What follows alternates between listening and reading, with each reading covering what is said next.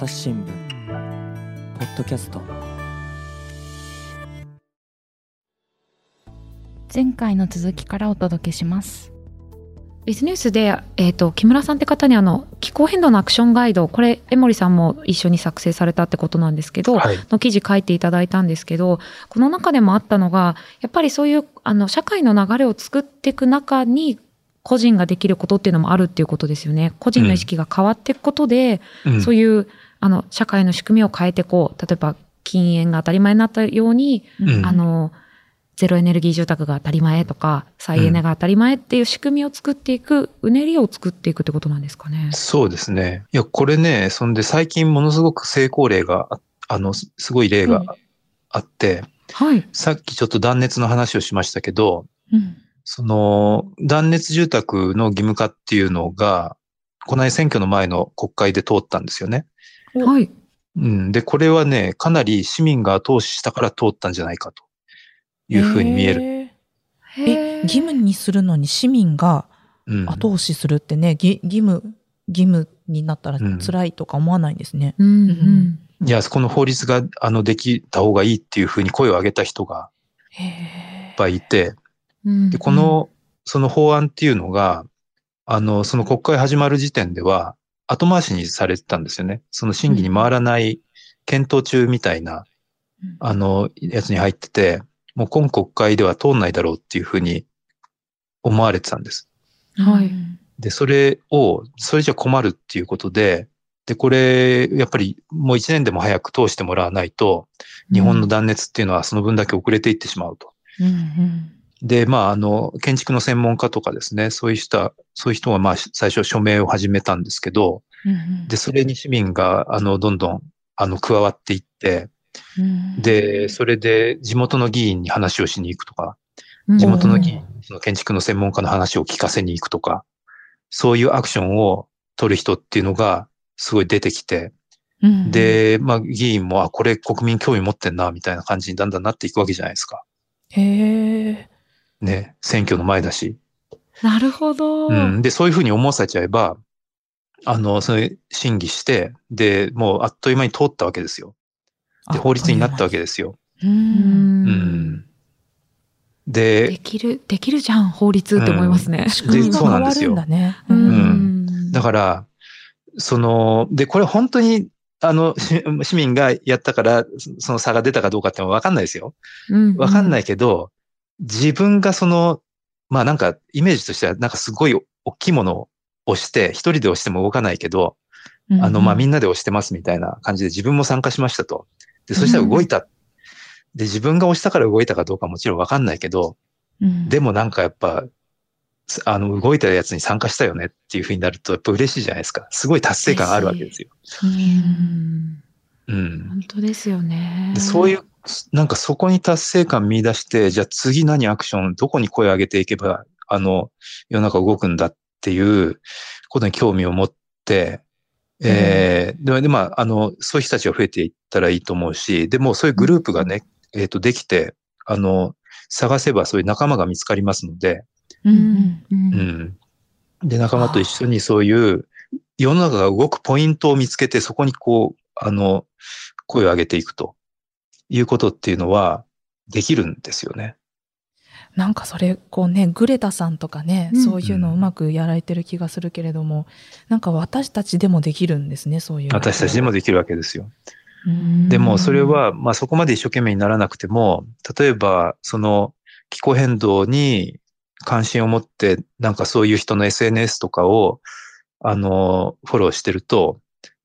その署名がねあのオンライン署名が回ってきますよね。うん、うん。うん。で、そしたらその署名自分の一人分その署名するだけでも後押しじゃないですか。後押しですね。うん、それならそんなに大変でもなくできるし、うん、で、なんならこう我慢ではなく、新しいムーブメントに私も一緒に参加してるっていう、すごくポジティブなモチベーションになりますよね。義務化されれば、あったかい、あの、寒くない家が手に入るとかね。うん、うんで、みんな得するんですか？ら、それで。そうですよね。うん。うん、へえ、あ、そういうふうにできるんだ。うん。そっか。そうか、個人でできることって、そういう日々の生活の我慢以上にあったんだね。うん、あったわけですね。うん。確かに私たちの国だから私たちみんなでこの方がいいよねって思うんだったら仕組みを変えていくのが一番いいんですよね。うん、そうですね。その、その意味が分かっていないと、そこに職種が動かないというか。そう、そうなんですよ。そうなんですよ。だからやっぱり関心を持ったら、やっぱりその理解を深めるとか、なんか常にウォッチしとくとか、そっちにアンテナを立てて、うん、えー、あの、置くことっていうのはやっぱすごい、あの、入り口としてはものすごい大事ですよね。そうですね。うん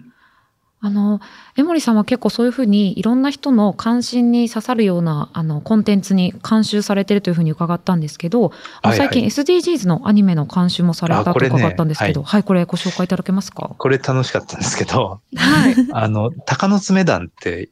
ご存知です？か、キャラクタータッチですね。はい、はい。あの、B 級アニメみたいな。そうですね。なんていうキャラクターっていうのがあるから、秘密結社鷹の爪っていう。え吉田くん。っているんですけど、で、あの、吉田くんの、なんだ、いとこなのかな、設定では、まあちょっとどうなってるか、あの、忘れましたけど、吉田勝子っていう、はい、まあ吉田くんが女装したようなキャラがいるんですが、うんうん、えっ、ー、と、吉田勝子のさりとて暮らしの SDGs っていう、うんうん、えー、あの、2分ぐらいの動画が、えっ、ー、と、10本シリーズですかね。うんうん、で、これで、えっ、ー、と、まあ、その、鷹の爪団のキャラが SDGs の話をするっていう、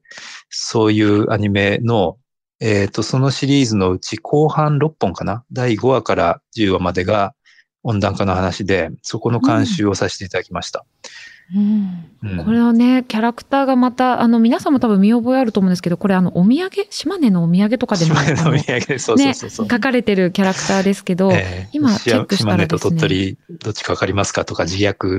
そうですね、えー。やってるキャラクターで、このキャラクターがすごく面白くその SDGs を、あの、温暖化を伝えてくれるってことなんですかね。そうですね。これシリーズの、あの、第1弾のやつも、すごい面白いです。SDGs の、はい。こういうふうにこう、あの、楽しく学べるところから入って、だんだんこう、あの、本格的に危機が迫ってるんだってことに気づいて、で、あの、アクションを起こせるみたいなところがいい流れになるのかもしれないですね。うん、そうですね。まあちょっといろんな入り口を、まあ最近作ろうと考えてくれる人が出てきたので、できる限り協力していこうかなとうん、で、あの、まあそういうね、なんていうか、や、優しく、なんかいろんな人が見てくれるように、で、エコな、なんかコンテンツとかっていうと、今まではちょっとこうなんか内容が薄いものが多かったと思うんですけど、はい。あの、明日からエコバッグ持とうみたいな感じの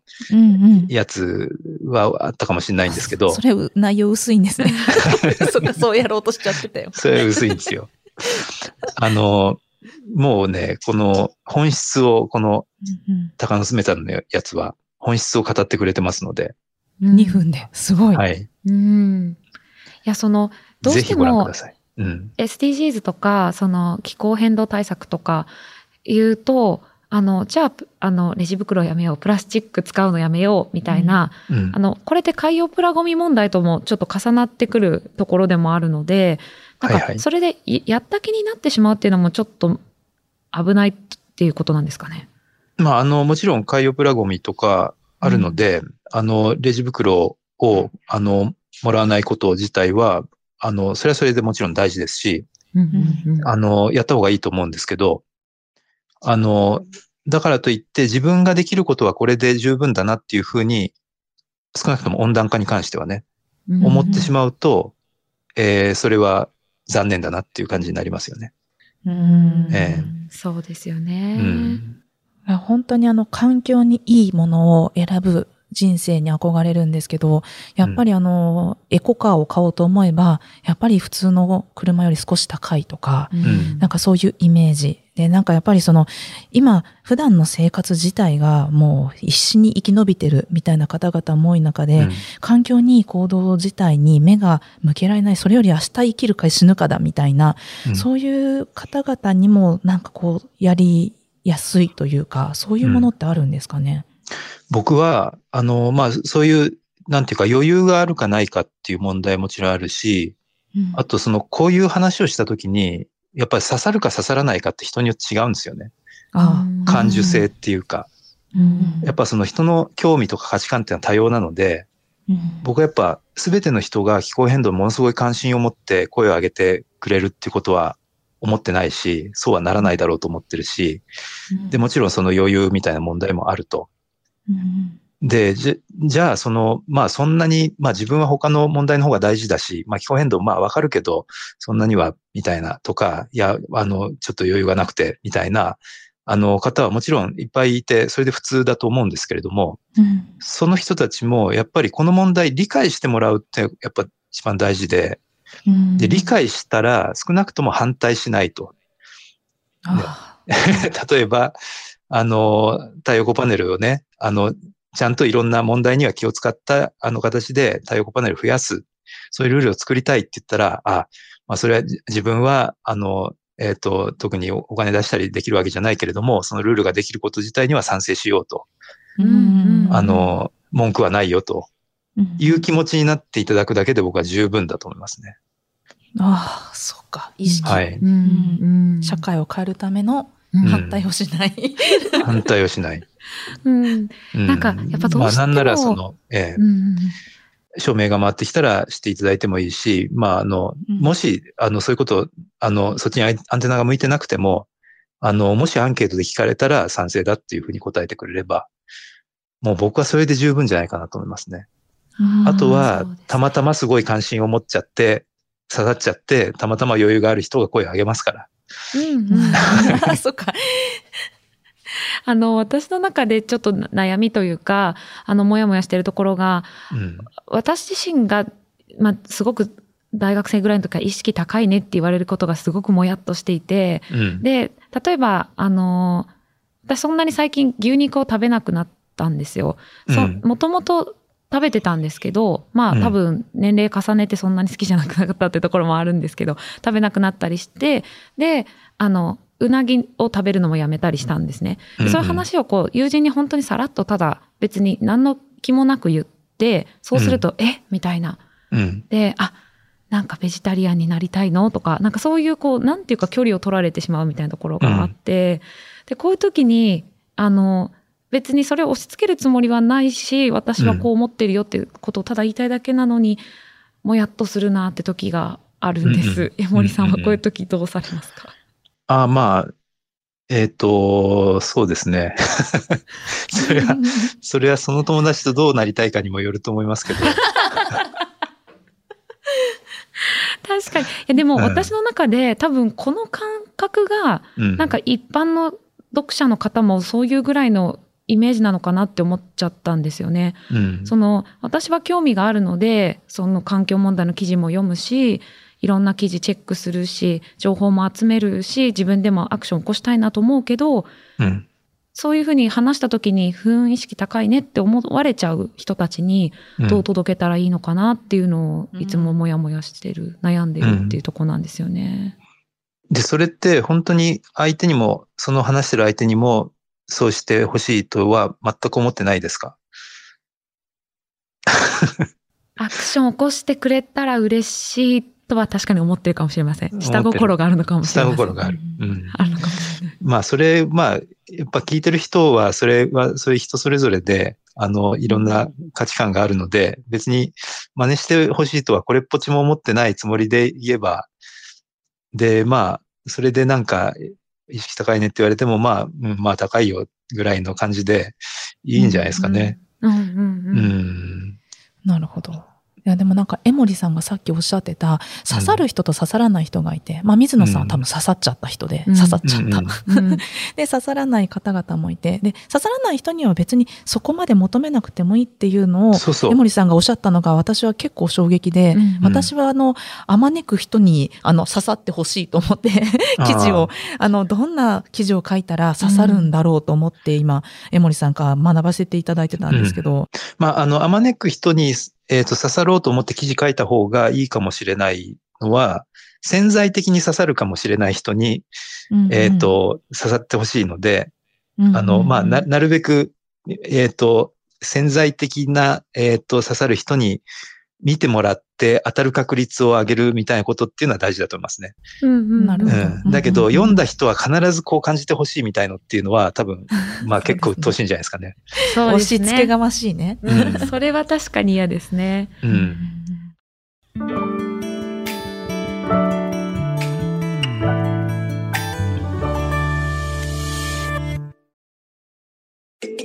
メディアトークパーソナリティの飯沼正人です。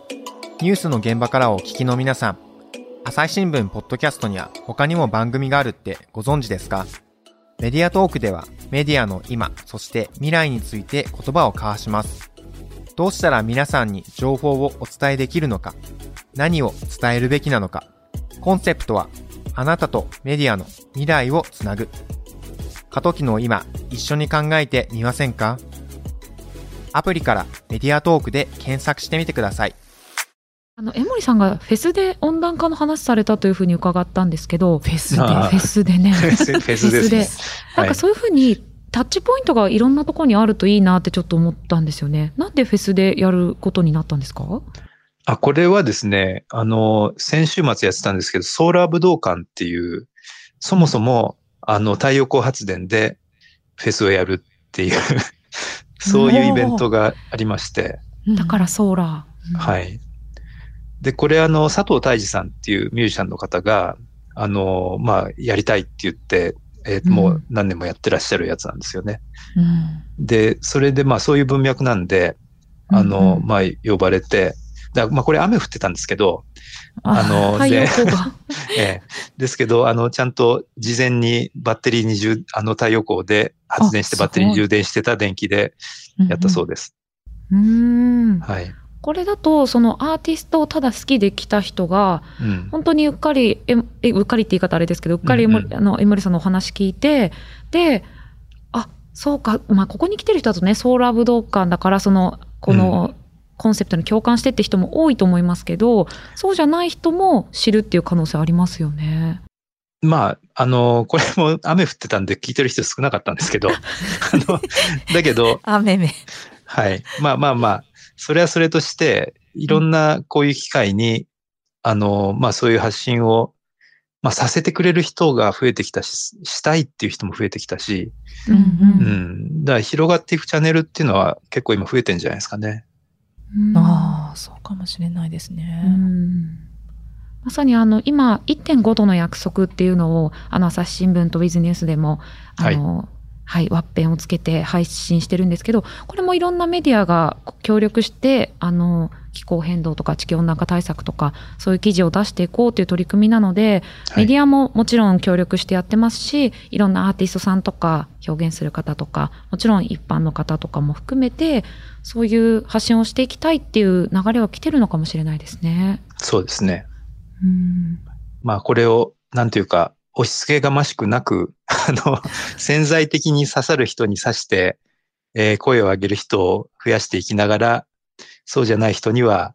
あの、なるべく優しい気持ちで賛成してもらうように、うん、えー、あの、他のことをもちろん興味持ったままでいいですから、この問題はこの問題で理解してくださいねっていう感じで広がっていったらいいかなと思いますね。うん、そうですよね。とお話聞いてると、あの、温暖化が止まる、その1.5度で、まあ、運よくなのかもしれないですけど、うん、止まると、いいことばっかりな気がしますもんね。っていうか、止めないとまずいっていう気持ちが、うん、あ、1.5度でと、1.5度で止めてもやばいんだっていうのが、今日は最大の 危機感。危機感。危機感だったし、まあ、あと本当にそういう、こう、問題に対して、あまりにもこう、消極的だったのは、まあ、もしかしたら私たちメディアの責任なのかもしれないですよね。うん、他の世界の方々が、もうちょっとポジティブに自分たちがこの気候変動を止めることで良くなるんだっていう、やった方がいいっていう価値観になっているのに、ちょっとそこにまだ日本が追いついていないのは、うん、なんかここからこうね、伝え方を考えないといけないのかなって思いますね。うん、だからもっと再生エネルギーの方が得だよ、いいよとか、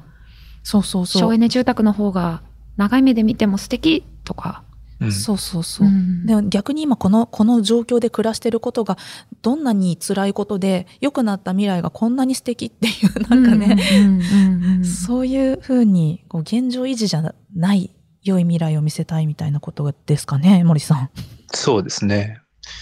まあ基本的にはそうだと思うんですけど、やっぱりその変化をするっていうことは、あの、うん、まあ変、その怖い人たちもいるし、その変化の過程で、あの、どうしても苦労しなくちゃいけない人たちっていうのも出てくるので、あの、まあ例えば、その温暖化する、温暖化対策を、CO2 を出さなくなると、えー、なんていうか、儲からなくなるような産業とか、同じような仕事はなくなるみたいな、うん、えー、人たちっていうのは、何かやっぱりその違う仕事見つけるとか、あの、うん、なんか違うこと考えなくちゃいけないとか、やっぱいろいろその大変な人ってのは出てくるわけですよね。うん、で、まあその過程でそういう人たちにも、あの、まあ配慮する、それこそ仕組みを作るとか、あの、まあ、例えばその、なんていうんですかね、次の職を見つけるプログラムを実施させるとか、いうのも含めて考えていかなくちゃいけないので、あの、うん、もちろん大変は大変なんですよ。大変は大変なんだけど、うね、うん、いいこともいっぱいあるし、で、まあ、大変じゃない人もいっぱいいるので、うん、ええ。ー、あの、そう思ってやっていった方がいいかなと思いますね。それぞれの仕事がもっと付加価値がつくとか、なんかその単価が上がるとか、なんていうんですかね、その今までは捨てて作って捨てて作っての方が儲かる仕組みだったものが、少し、させてっていうのね。そうね、うん、少しそれが持つことで、そこにもお金がちゃんと落ちるみたいな、うん、なんか本当にね、そうしたらみんないいよねっていうふうになるといいですよね。うんそうですね。まあ、そっちの問題はそっちの問題ですごい大きな話だと思うんですけどね。うんその、まあ、CO2 出なくなするだけだったら、あの、なんていうんですかね、単純に、ものすごく、えっ、ー、と、単純に言えば、化石燃料を今まで使っていた部分っていうのが全て再生可能エネルギーとかに置き換われば、あの、今まで通り CO2 出なくなっていいじゃんっていう話なんですけど、だけど、それだけで本当にいいんですかとか、それって本当に今のままの消費を続けながらでできるんですかっていう話はあって、うん、で、そうすると、もっとその大量生産、大量消費、大量廃棄の見直し、それをなんか新しいシステムにしていくみたいな、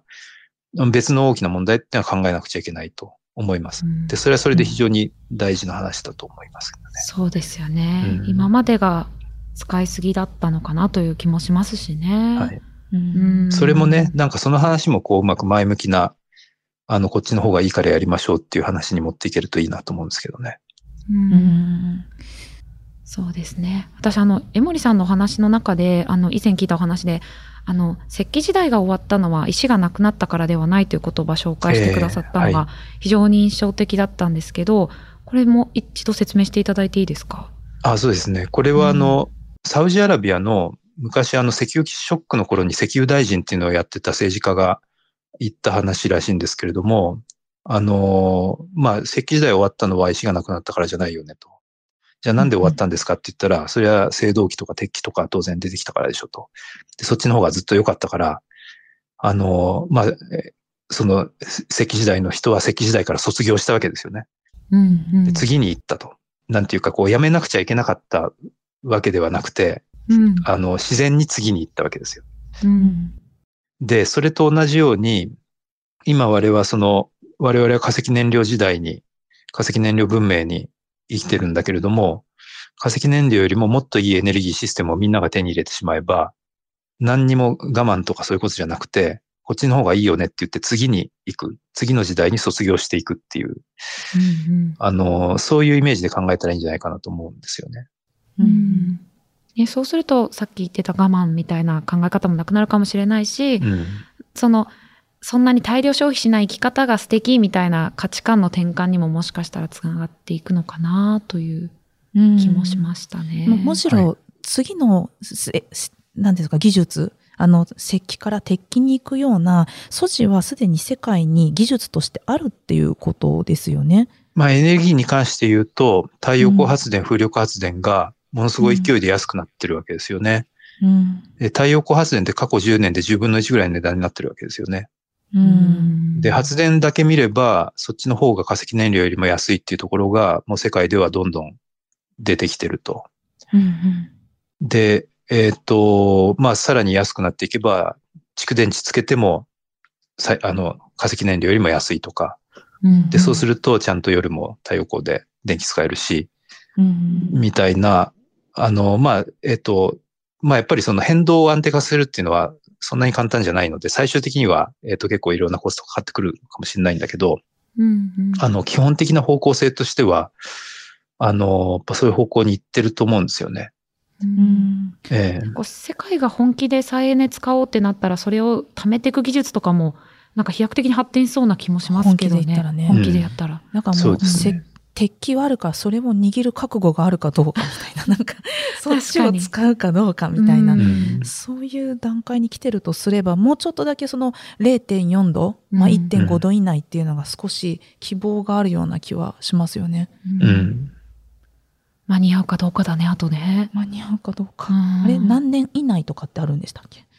あと30年ですね。まあ、2050年だったら、まあ、あと、うん、まあ28年ってか、30年。うん、生きてるわ。多分まだ私たち生きてます。はい、多分わかんないけど。必死で頑張んないといけないね、うん、この。そうですね。だから、本当に私たち個人の力が、うん、まあ微力だけど無力じゃないし、そのやっていけることをやって、かつ、あの、もうちょっと楽しさとか、そうだね。うんうん、ポジティブさをこう出していく。そそんなにすっごい難しい話して、我慢、我慢しなきゃみたいな感じで話すんじゃないっていうのを増やしていけるといいのかもしれないです、うん。まあ、そっちで刺さる人にはそっちで刺さっていただきつつ、うんうん、あのファッションとして楽しめる人はそっちで刺さり、うんうん、音楽が楽しい人はそれで刺さり、まあ、いろんなチャンネルでねみんなに届けられればいいですね。うんうん、はい、まさにそう思いました。あの何度もね、こう大事なテーマなので取り上げていきたいと思いますので、またぜひ井森さんにも、ポッドキャスト出ていただければと思います。井森さん、長々と本当に、はい、はい、ありがとうございました。ありがとうございました。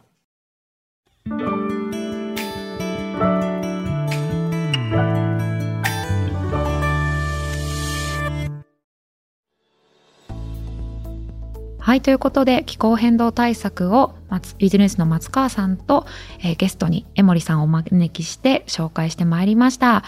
えっ、ー、と、江森さん、あの、ぜひ告知があったらしていただきたいなと思うんですけれども、何かお知らせしたいことなどありますか？あありがとうございます。えっ、ー、とですね、はい、えっ、と、僕、あの、東京大学の未来ビジョン研究センターっていうところにこの4月からあの勤めていて、まあ、国立環境研究所と掛け持ちしてるんですけれども、はいあの、東京大学で、えっ、ー、と、10月15日にですね、ホームカミングデーっていう、あの、まあ、これ卒業生来てくださいと、なんなら寄付してくださいみたいなイベントなんですけど。大事なイベントですね。はいはい。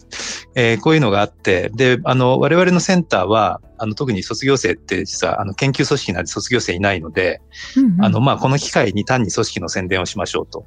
はい。いうことで、動画を作ってます、今。はい、はい。で、10月15日から、えっ、ー、と、ホームカミング、東京大学ホームカミングデーのホームページから入れるようになって、あと、東京大学未来ビジョン研究センターの、えー、YouTube チャンネルでも、あの、公開していこうと思いますけれども、はい。あの、クイズノックさんっているじゃないですか。はい、はい、えー。クイズノックの方をゲストにお招きして、